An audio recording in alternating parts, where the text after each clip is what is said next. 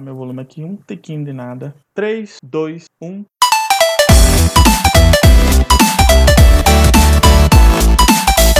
Fala galerinha, gente boa, Edren Albert aqui na área, com a galera do Papa Chibé, aqui no Edrencast mais uma vez. Tenho certeza que você está gostando dos podcasts. Siga esse pessoal lá no arroba Física Papa Chibé. Conhecimento de física, meu querido, minha querida, é lá. E hoje nós temos um participante top das galáxias. Simplesmente o nosso primeiro doutor. Primeiro de muitos, espero, tá? Mas antes de mais nada, antes de passar a bola pro, pro nosso entrevistado, estamos aqui novamente com a Larissa Daniele, com o Anderson e com o João Luiz. Dá um oi aí, galera. Larissa? Oi, oi, galerinha.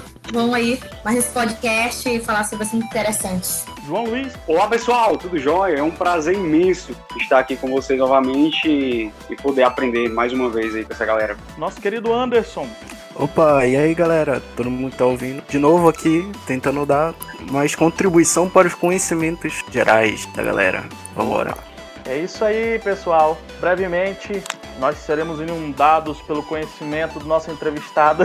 não tenha dúvidas, não tenha dúvidas disso, porque hoje o papo vai ser cabeça. Então, segura só um cadinho aí e ouça os nossos recados antes da gente passar para o nosso entrevistado. Oi, ouvinte. Sou Anderson, estagiário cibernético do Edrencast. Momento dos avisos. Tenho um pedido muito especial para você, ouvinte do Edrencast. Me ajude a receber meu salário curtindo, comentando ou compartilhando nossos episódios em suas redes sociais. Ajude-nos a crescer. Assim, vamos melhorando nossa estrutura e entregando podcasts com maior qualidade. Não leva dois minutos para compartilhar. Siga o Edrin em suas redes sociais. Instagram, arroba Edrin Albert, Facebook, Edrin Albert e YouTube, Professor Edrin Albert. Contamos com sua ajuda. Ah, não esqueça de visitar o Instagram da galera do Física Papa Chibé, arroba Física Papa Chibé. Fique agora com o episódio especial com a galera do Física Papa Chibé, que está mais gostoso que tutu com couve. É isso aí, galera. Sem mais delongas, quero passar para o nosso entrevistado, o nosso primeiro doutor. Ele é professor, doutor, ele é professor da UEPA. A cadeira dele é de Física e Ensino de Física. Acertei, professor? Acertou. Ah, beleza. O nosso querido professor doutor Frederico da Silva Bicalho. E aí, professor, tudo bem com o senhor?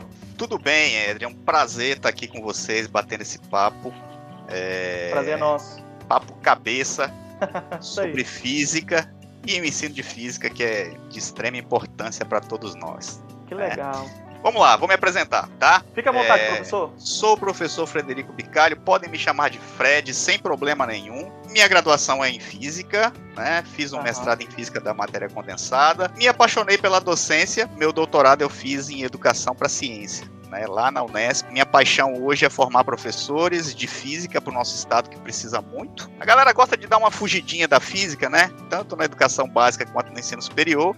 E a nossa tarefa árdua é fazer esse povo gostar de física. Eita. Então, é uma tarefa árdua. Então, acho que esse tipo de bate-papo ajuda, primeiro, a descontrair o pessoal sobre a física no, no geral e ajuda a, a, a divulgar o conhecimento.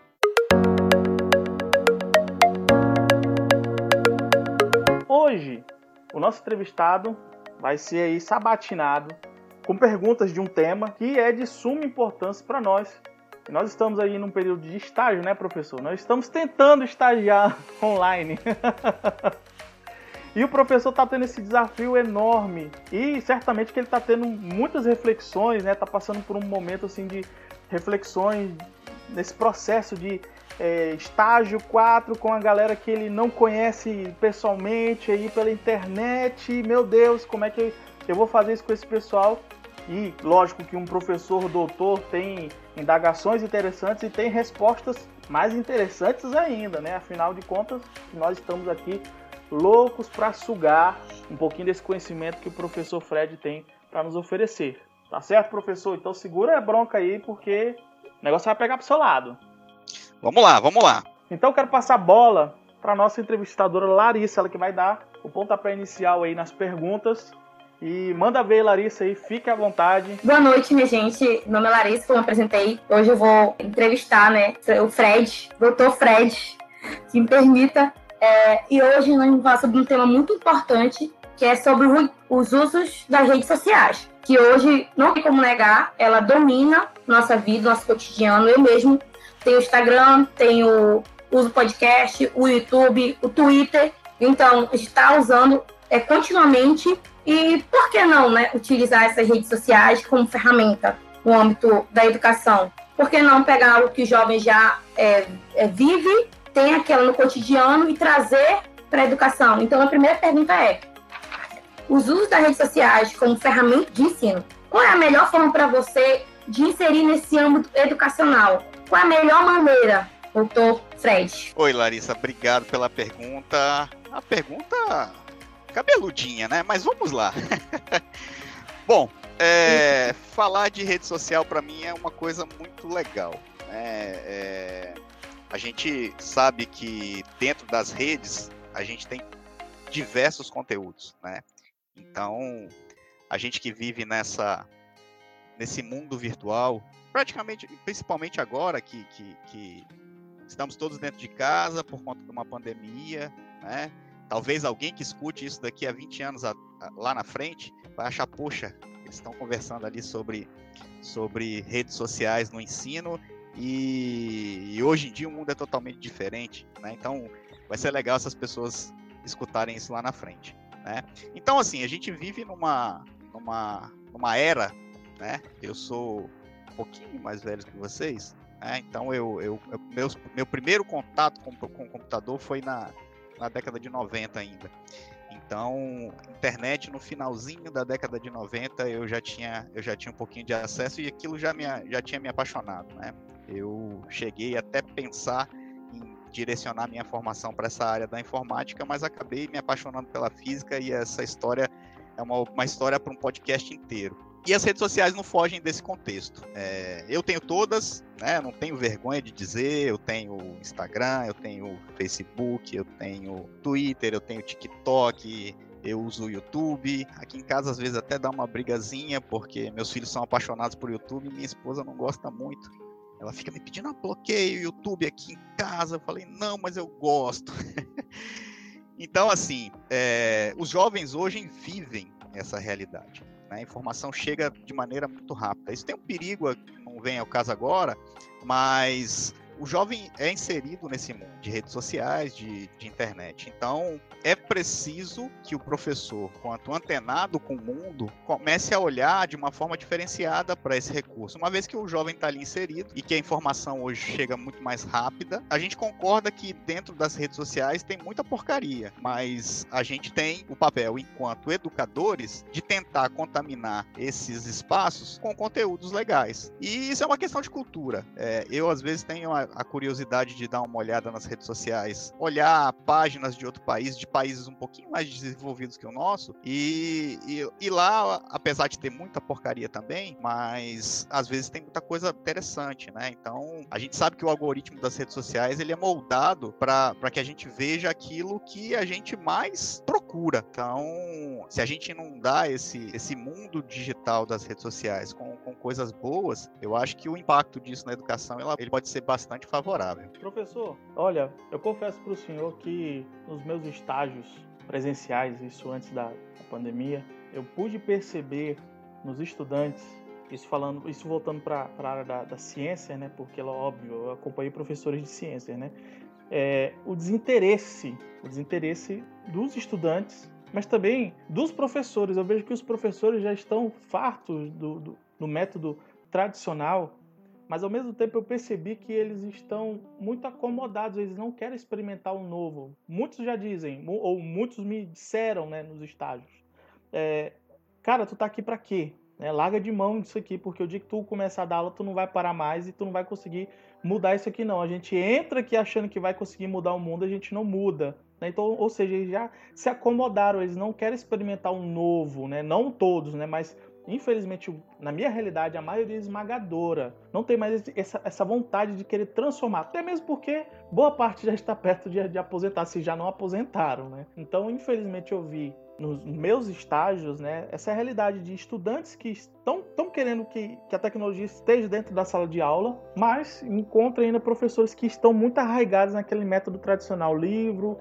quadro e se vira, vai estudar para lá, pronto, acabou-se. É, Edrin, estágio é uma disciplina que, que eu gosto. O pessoal da física não gosta muito. É, quem não é ligado muito para a área de ensino, eles pensam que a, a, vida do professor de estágio é uma moleza, né? Ah, muito fácil, manda o aluno para lá, ele, ele vai é, é, observar, depois você vai, pega o relatório e lê, mas o, o, o buraco é um pouquinho mais embaixo.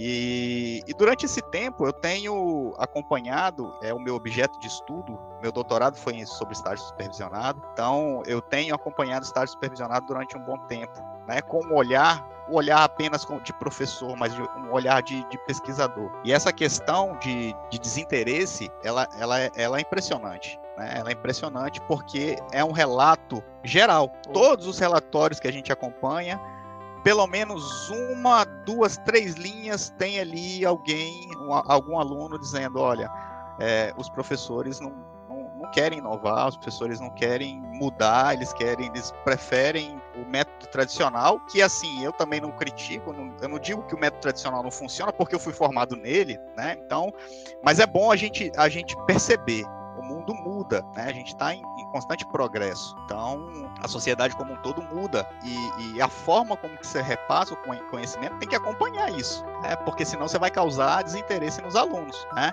É, e é o que acontece. Né? Boa parte do nosso fracasso educacional, não que o Brasil seja um fracasso educacional, mas a gente fracassa em vários pontos, diz respeito a isso. Uma, uma errada tentativa de forçar né, uma forma de ensino ou com metodologias que hoje já não atraem tanto né, a, os alunos em sala de aula. A gente pensa, né, a divisão de horários, ela é meramente uma organização da escola. Sim. Mas os 45 minutos, 45, 50 minutos de hora-aula, eles são pensados por porque é um tempo médio que um, um, um adolescente e uma criança de, de, de 5 a, a a 16 anos consegue se concentrar por um determinado período. Depois disso, ele, ele não consegue mais se concentrar e perde totalmente seu raciocínio. Isso foi, foi pensado lá atrás. Hoje em dia, com a nossa atual geração, esses 45 minutos já se diminuíram muito. Oh. Né? então, um jovem hoje não consegue ficar 20, 30 minutos é, é, é, é, concentrado numa, num, num, num, determinado assunto porque ele é bombardeado com informações o, o, tempo todo. Então, isso é uma das coisas que a gente precisa repensar. Então, é, é, essa questão de do, que você falou do estágio, né? de, de de, da percepção dos professores em relação à vontade de fazer alguma coisa diferente ela é, ela é muito pertinente. Larissa? Oi, tô aqui. É, eu só quero dar um, mais uma acrescentada, que por isso que a formação é tão importante, professor. Porque esses professores têm nova formação. A gente tem uma nova formação. E esses professores, geralmente, eles, eles prendem aquela formação tradicional, não que seja errada, mas você tentar é, incluir ela, acrescentar, eu acredito que ela fica muito melhor, porque o mundo mudou, então a gente tem que acompanhar. Então a gente, graças a Deus aqui, tem uma nova perspectiva, porque eles têm uma formação. Então, investir em formação desde a faculdade, ela, ela é primordial. Eu sempre fui daquelas que o estágio é essencial, sim. Ele tem que ter, sim, até para o aluno vivenciar. Eu acredito que até ter mais aquela vivência na sala de aula, o professor, né, que está sendo preparado, ele ia ver de fato se ele quer dar aula ou não. Eu estagiei um ano e meio numa escola pública, eu vi a realidade dei aula com crianças de, de 6 a 11 anos no projeto. E eu vi e eu gostei daquilo. E foi um desafio para mim, um desafio que eu gostei e que eu quero, que eu vivenciei. É, é complexo, é algo pesado às vezes, mas é algo que vale a pena. Porque é bem complicado. É aluno que, que é agressivo, seu professor sabe, é aluno que vem sem comer, é aluno que passa fome, é aluno que passa abuso, é, e o professor tem que lidar com tudo isso, é psicólogo, tudo.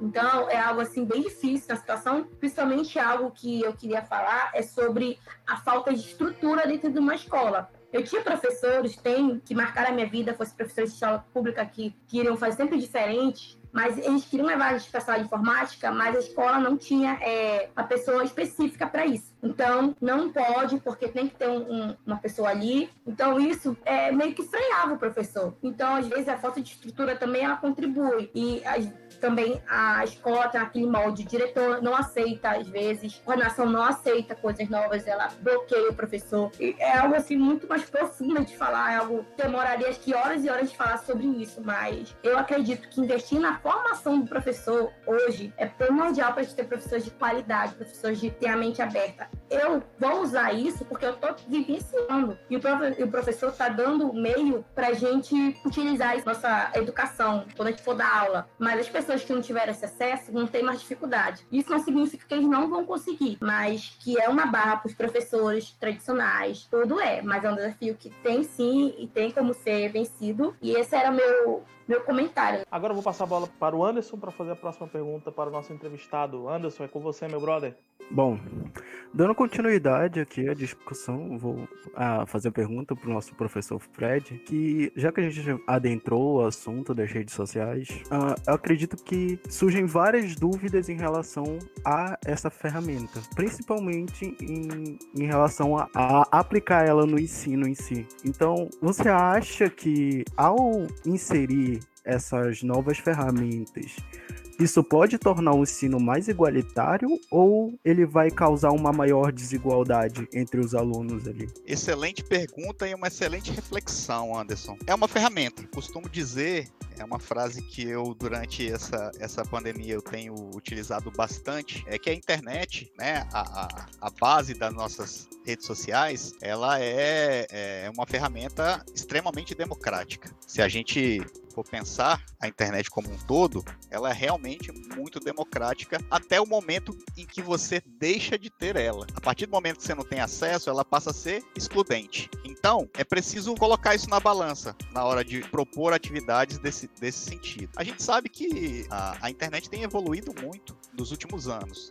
A gente já tem aí projeto do, do Elon Musk que, que pretende lançar satélites e já está em teste, né? Não sei se vocês sabem, mas já está em teste. Eu, por curiosidade, por pura curiosidade, eu quase pago o acesso. Sou rica! Eu sou rica! É, 99 dólares você tem que pagar por mês para ter acesso à, à internet do Elon Musk. Eu sou e tem um, um, equipamento lázinho que você tem que comprar, uma antena e um, e um roteador. Mas hoje, hoje eles estão com 300 satélites, né? Mas a ideia dele é lançar, se eu não me engano, mais de 50 mil satélites Uau. só para essa né? Então a, a, ideia a ideia dele é levar a internet para qualquer ponto do planeta. Já com esses 300 ele já consegue, né? Então tem Aí tem uns vídeos aí no, no, YouTube de uns loucos que, que contrataram a internet deles, vão lá pro meio do deserto e conseguem lá 100 megas de velocidade. Enfim, uma loucura, né? Então, assim, a tendência é que essa, essa balança né, de, de acesso ela seja a internet passe a ser mais democrática de fato. O Brasil também tem um projeto, foi lançado, se eu não me engano, em 2018, um satélite é, o Amazônia 1, se eu não me engano é esse o nome. É, lançaram lançaram é, o satélite com essa finalidade, né, de, de tentar levar internet para o meio da Amazônia. Só que Brasil, é, né? é, é Brasil, né? Então Brasil, Zil, Zil, Zil. Brasil! O satélite tá lá em órbita. Tá bonitinho lá em órbita, passa na frente da Amazônia, em cima da Amazônia. Só que a gente ainda não conseguiu um, um, uma empresa que, que, que, captasse o sinal. Né? Então, tem uma bronca da Anatel aí, enfim. Isso é, é, é assunto para uma outra live. Né?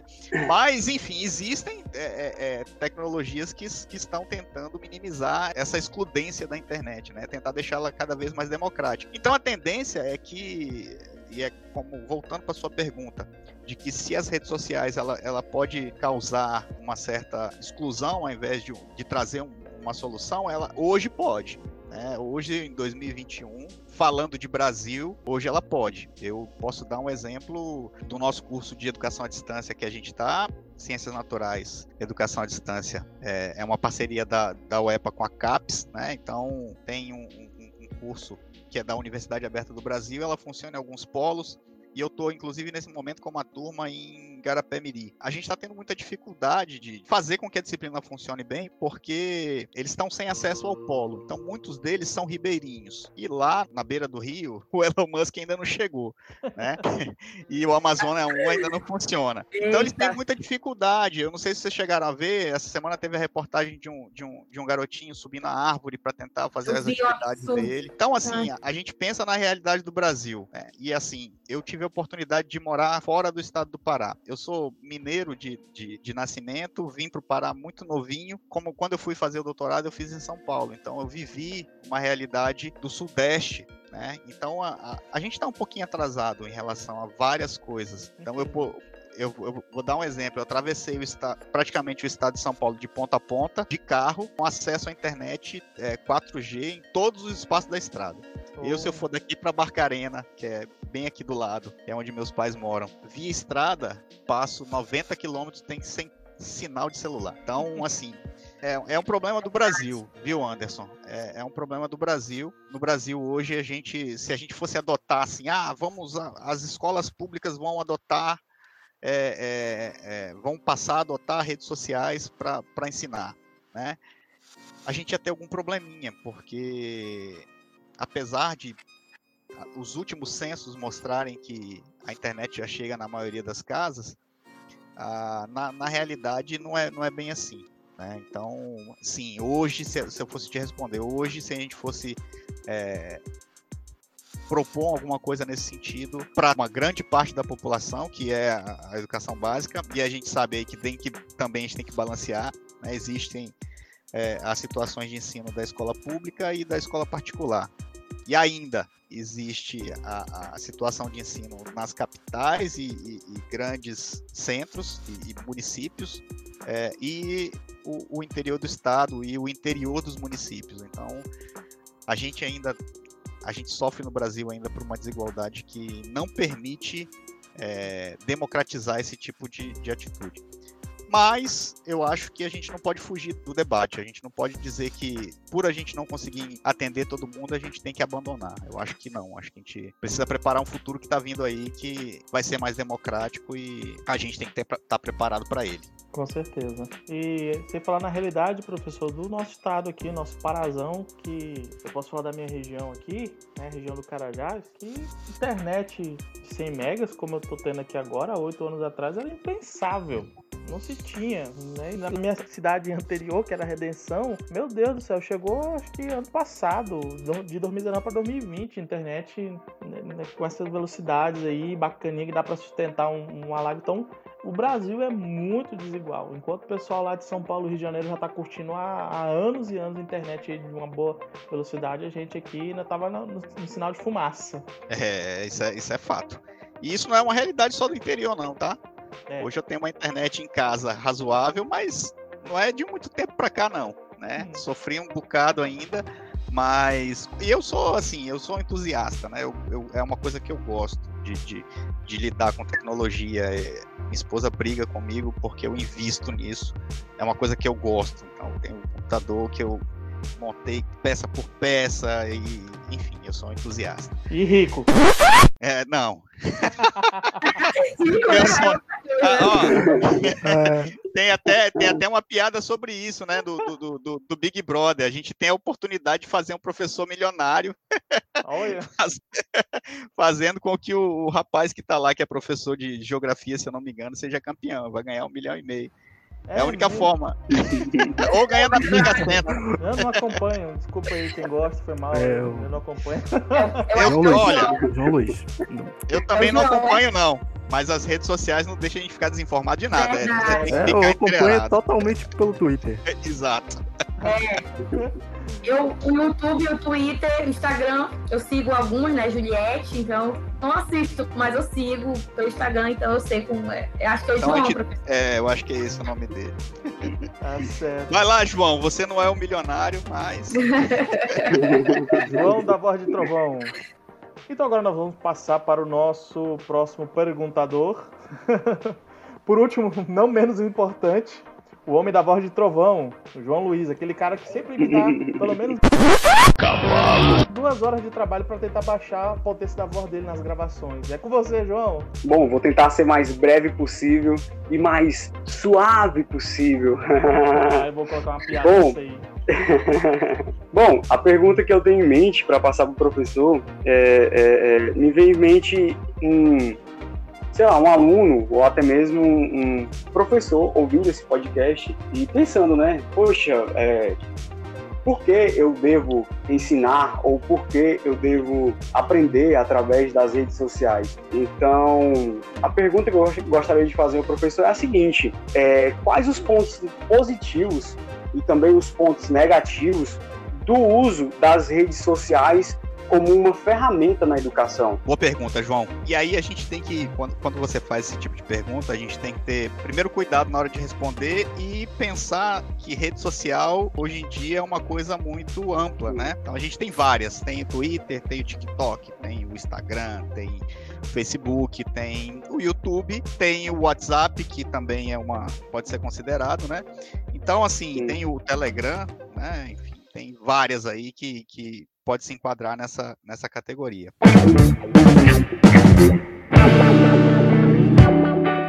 Ah, em termos de, de ensino, e, a- e aí hoje a gente pode classificar né, como uma grande ferramenta, que é o YouTube, para mim tem um ponto fortíssimo. Um grande amigo meu que fez doutorado na área e conversou com vocês, acho que vocês podem, inclusive sugestão, viu, para vocês, conversar com o professor Ricardo. Ele sempre diz, né, ele, ele faz, ele estuda sobre isso. Estudos que dizem que o- os alunos que se utilizam dessa ferramenta para estudos, eles têm um, um ganho educacional, um ganho cognitivo grande. E aí a gente pode começar a pensar, né? Mas, mas por quê? Por que, que existe? Por que, que acontece isso? E aí a gente começa a pensar. Hoje em dia, os jovens, eu vou, vou dar o exemplo de dentro da minha casa. É, meus filhos não, não assistem mais televisão. Tenho TV a cabo com não sei quantos canais de desenho, de filme, de cachorro, de animal, de ciência, enfim, de tudo mas o que atrai eles é o YouTube, né? Alguns canais específicos. A gente tem que ficar de olho porque,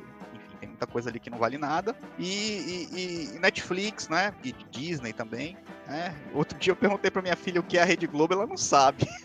Que bom! Que bom, Não cara. sabe. que bom. O que é SBT, o que é Ban- Bandeirantes, o que é Record, não, não sabe. Ela tem seis anos de idade é uma coisa que não faz parte da vida deles. Por um lado, você fala, puxa, que legal, eles ficaram livres dessa, dessa coisa que infernizou a nossa vida durante anos. Mas se você for olhar assim, é, é, foi substituído por, por conteúdo que era melhor ficar lá assistindo o Pica-Pau, o He-Man e, e- e- o? Thundercats, né? É, eu tô falando dos desenhos, né? Ah, tá. Mas é, é- é complicado, né? Então, assim, acho que classificando, né, como você falou, acho que o YouTube é uma ferramenta que pode ser muito bem utilizada.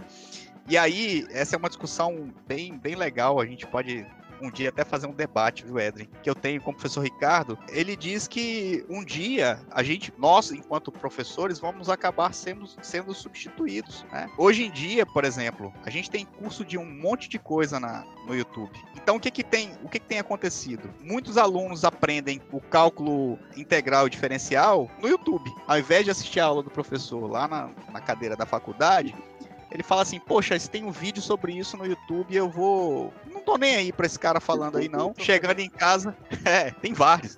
Vou chegar em casa, vou assistir a aula do YouTube e tô de boa. A hora de fazer a prova, eu tô tranquilo, laço. Mas a gente sabe que ali é uma. Assim, não tem nada de inovador nessas aulas que a gente vê no, no YouTube, né? É, é uma aula tradicional filmada, né? É uma aula tradicional filmada. E aí, é, qual que é a diferença de- do aluno assistir lá na universidade e assistir em casa? É porque em casa ele pausa, vai, toma um café, volta, assiste mais dois minutos, resolve uma questão, levanta, vai faz outra coisa, aí tá no computador, joga, vai ver a rede social.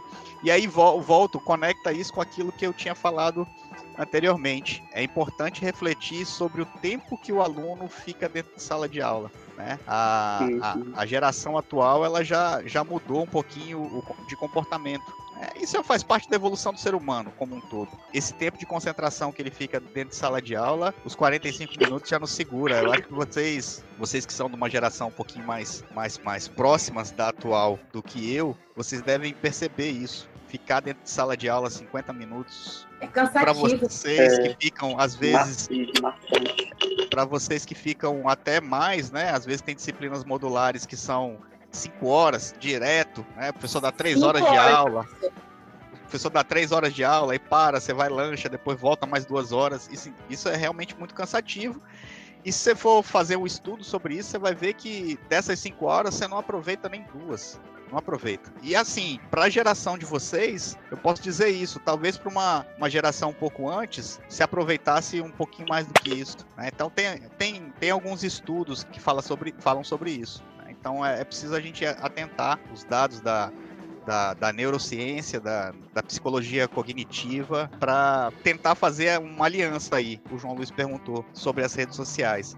É, pensando nisso, pensando como neurociência, pensando como psicologia cognitiva, será que trazer um pouquinho das redes sociais, e aí falo no geral mesmo, YouTube e tudo, para essa geração que, que é inquieta, que não consegue se concentrar num intervalo muito longo de tempo, será que não é uma, uma, boa, uma boa saída? Né? Então tem alguns estudos que vão nesse caminho, dizem que, que sim, é um, é um, é um lo- um local promissor para para tentar segurar a atenção dos nossos alunos. Só mostra que esse ensino veio realmente para ficar, né? É, eu acho que não tem como voltar atrás, não, viu? É, Não, não. E aí, assim, esse momento de pandemia mostrou isso mais ainda. Eu, eu acompanho meus filhos nas aulas remotas, tem uma diferença, tá? É, é, conceitual de, desse tipo de ensino. Está sendo chamado de ERE, ensino remoto emergencial, que nada tem a ver com educação à distância. Pensar em educação à distância é uma coisa que vai muito além de, Sim, sim, sim. disso que a gente está vendo aí como auxílio remoto emergencial. Então, assim, com- com- voltando, né, João?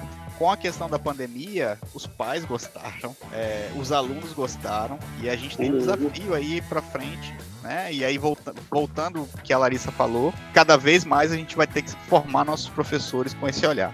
É, eu, eu digo que a gente chegou num momento, né? A gente tem a imagem do professor, e aí a gente lembra da, das cátedras lá da, da- das universidades mais, mais emblemáticas, né? Princeton, eh, Harvard, Sim. Oxford. E aí a imagem, eu sempre lembro quando, eu, quando fala nessas universidades, a gente lembra daquele professor de terno e usa ele falando, e vem aquela cena do filme Uma Mente Brilhante, que Sim, o, sim. o, o, o John Nash pega o livro e joga no lixo. Né, aquela cena emblemática. E a- a- aquela, aquela configuração de, de, de sala de aula, ela não existe mais. Os alunos já não se comportam daquela forma mais. né? A sociedade evoluiu de uma certa forma e, e esse tipo de, de interação, se a gente não se acostumar, é, os alunos vão nos engolir, porque mudou. O Uberman dizia que de um a três anos de serviço depois de formado, o professor, ele, é a fase dele de, de testar, ele começa a tatear, a testar aquilo que ele aprendeu na, na universidade, né? Então, de 4 a 6 anos ele se estabiliza, né? Então ele já senta ali na cadeira de, do docente, de docente e já, já tem ali uma, uma estabilidade de como ele pensa a sala de aula. Aí vem um- uma outra fase de 7 a 25 anos, se eu não me engano é isso, que, que, que é a fase da diversificação. E aí ele, ele, ele, ele se diversifica, ele vira um ativista de uma certa metodologia, e é nessa fase, essa é a principal fase que a gente percebe quando vocês vão para o estágio, que é a fase que o professor está de 7 a 25 anos ali de carreira e ele começa a se questionar. É a fase que ele começa a se questionar. E aí, depois disso, vem a questão de. Ele fica mais sereno, mais, mais estável, né? E, e ele começa a, a querer se distanciar né, da carreira, né? Fica extremamente conservador. e aí depois vem o, desen- o desinvestimento, né? Já é a fase de aposentadoria. Então o Uberman fez esse, esse mapeamento que é muito legal. Eu gosto de trabalhar no- com, com meus alunos de estágio na fase de observação, né? E, e eles conseguem identificar as fases assim do- dos professores. Na minha tese tem até umas histórias legais sobre isso. E aí a gente percebe que quando a gente vai, vai falar dessas inovações, de, de tentar trazer rede social para o ensino, onde é que a gente consegue inserir? E aí, olhando lá para as ideias do Uberman, tem que ser do início de carreira até no máximo 10 anos de carreira, porque depois disso o professor ele já se trancou na sua carreira, nas suas ideias e dificilmente ele vai mudar. Né? Mesmo com formação continuada, né? mesmo com você tentando falar para ele que é, não é assim que o mundo está funcionando, mas ele já se trancou ali, ele não consegue mais sair daquela redoma da qual ele foi formado e ele reproduz aquilo de uma maneira. O nome do autor é, é Uberman tá? Ele, ele, ele, ele escreveu esse, esse, esse artigo, se não me engano, em 1992. Né? Então tem lá um, um quadro no, no, livrinho dele que ele, ele descreve isso de uma maneira assim é, impressionante. Chega até a arrepiar na hora que você está lendo, porque você começa a perceber ele, nossa, caramba, eu vivi o professor naquela época, então o comportamento dele era daquele jeito porque ele já estava na fase de desinteresse, ou então ele já tá, estava na fase ali do, do ativismo, do conservadorismo e de não querer mudar, né? Então é muito interessante. É, é, quem quem estiver ouvindo, quem vocês que tiverem a oportunidade, dê um Googlezinho, Uberman.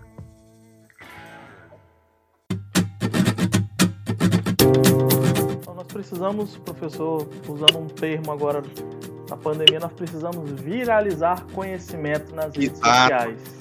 E tem coisa melhor para viralizar do que as redes sociais? Não tem, né? Então, é lá o local de viralização. Verdade.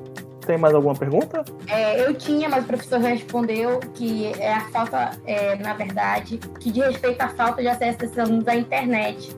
Como ultrapassar esses desafios? Ele já respondeu que as novas tecnologias vão conseguir, né, professor, suprir essa, essa, essa deficiência que a gente tem, esse déficit então, é, era isso que eu tinha que perguntar para ele. Quero agradecer por ter participado do nosso podcast, que foi algo que eu aprendi muito, acho que todos os colegas não sabiam sobre o Uberman, foi algo assim enriquecedor, dá sim para aprofundar, para não cair no erro. E só para finalizar, eu quero dizer que a gente não pode ver mais dando aula como se fosse o século XIX, a gente está no século XXI. O tempo, o tempo mudou e é a hora do professor se adaptar. Professor que está resistindo, vamos procurar. Tem cursos aí, formações na internet, tá, tem onde você quiser, tem novas formações. Então, a faculdade está oferecendo, o YouTube oferece, você coloca no Google, você consegue. Então, para os professores, para a nova geração, vamos nos adaptar, vamos nos. A formação é algo que enriquece muito o nosso currículo, a nossa vida. Então, eu quero agradecer a todos que ouviram até aqui. E é isso. Obrigada a todos. Bom, é, Gratidão é a palavra, né? Obrigado, como já falei, por nos agraciar com conhecimento do Senhor. Foi algo muito gratificante. É, você pode ter certeza, você pode ter em mente que eu, como professor, se tiver a oportunidade, irei seguir adiante com isso, né? Irei passar adiante e até mesmo se possível utilizar dessa metodologia. E, enfim, gratidão, gratidão. Foi muito top, muito bacana estar aqui com vocês. E muito bom poder participar disso aqui com vocês. Foi muito bom mesmo. Bom, é só dizer obrigado mesmo. Foi muito satisfatório. Tanto o papo aqui quanto a sua matéria, que a gente está terminando agora. E é só agradecer mesmo. Muito obrigado, professor, por trazer essa metodologia tão inovadora pra gente. Foi muito gratificante para minha formação, acho que para todo mundo que participou da sua matéria.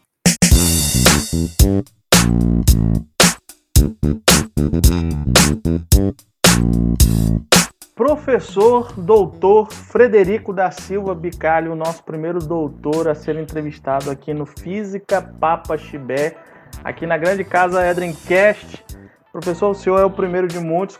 Contamos com a sua participação futuramente, tá? Vá se preparando aí, venha participar do nosso podcast, porque foi muito enriquecedor. Antes de passar a palavra final ao senhor, eu também só tenho a agradecer. Muito obrigado, obrigado pelo módulo, né? Estágio supervisionado 4, obrigado pela paciência, pela colaboração, muito obrigado por essa experiência que o senhor nos proporcionou. E, professor, olha, só satisfação mesmo e seja bem-vindo a essa casa aqui da Podosfera E vamos lá, tamo junto. Quero o senhor novamente aqui participando, trazendo convidados também, viu? Precisamos de mais doutores aqui no mundo da podosfera.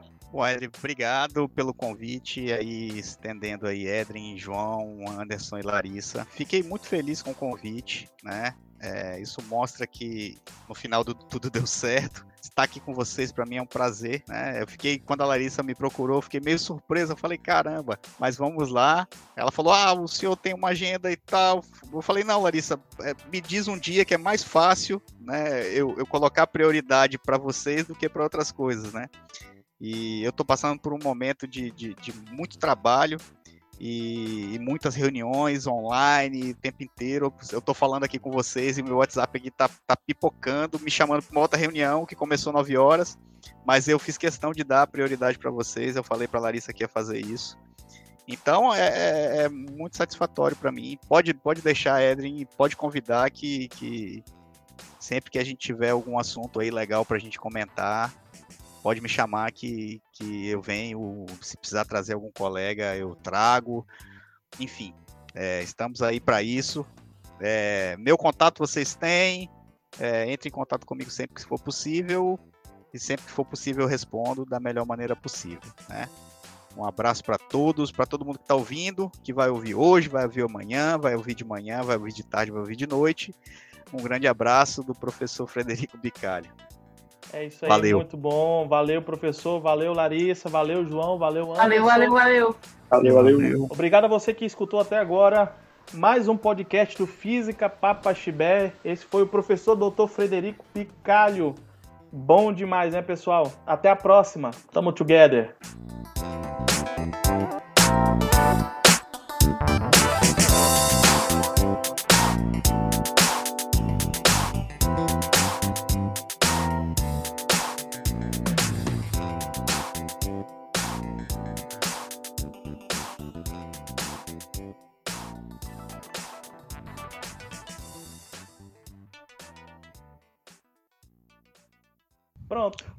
Valeu, galera. Valeu. É isso aí. Agora para editar que é o trabalho. Meu Deus. Vai ficar massa. Final de se... A semana ainda é longa. Meu Deus. O que, que eu vou fazer com uma hora e tanto? Uma hora e quase uma hora e vinte. Vamos lá, né? É, vai ficar aí É, ficou 50 e uma hora, mas tá, tá legal, tá legal. Não, ficou ótimo. Muito bom, É, muito bom. espero que o senhor tenha gostado também Ah, sempre, cara, sempre. Gostei muito.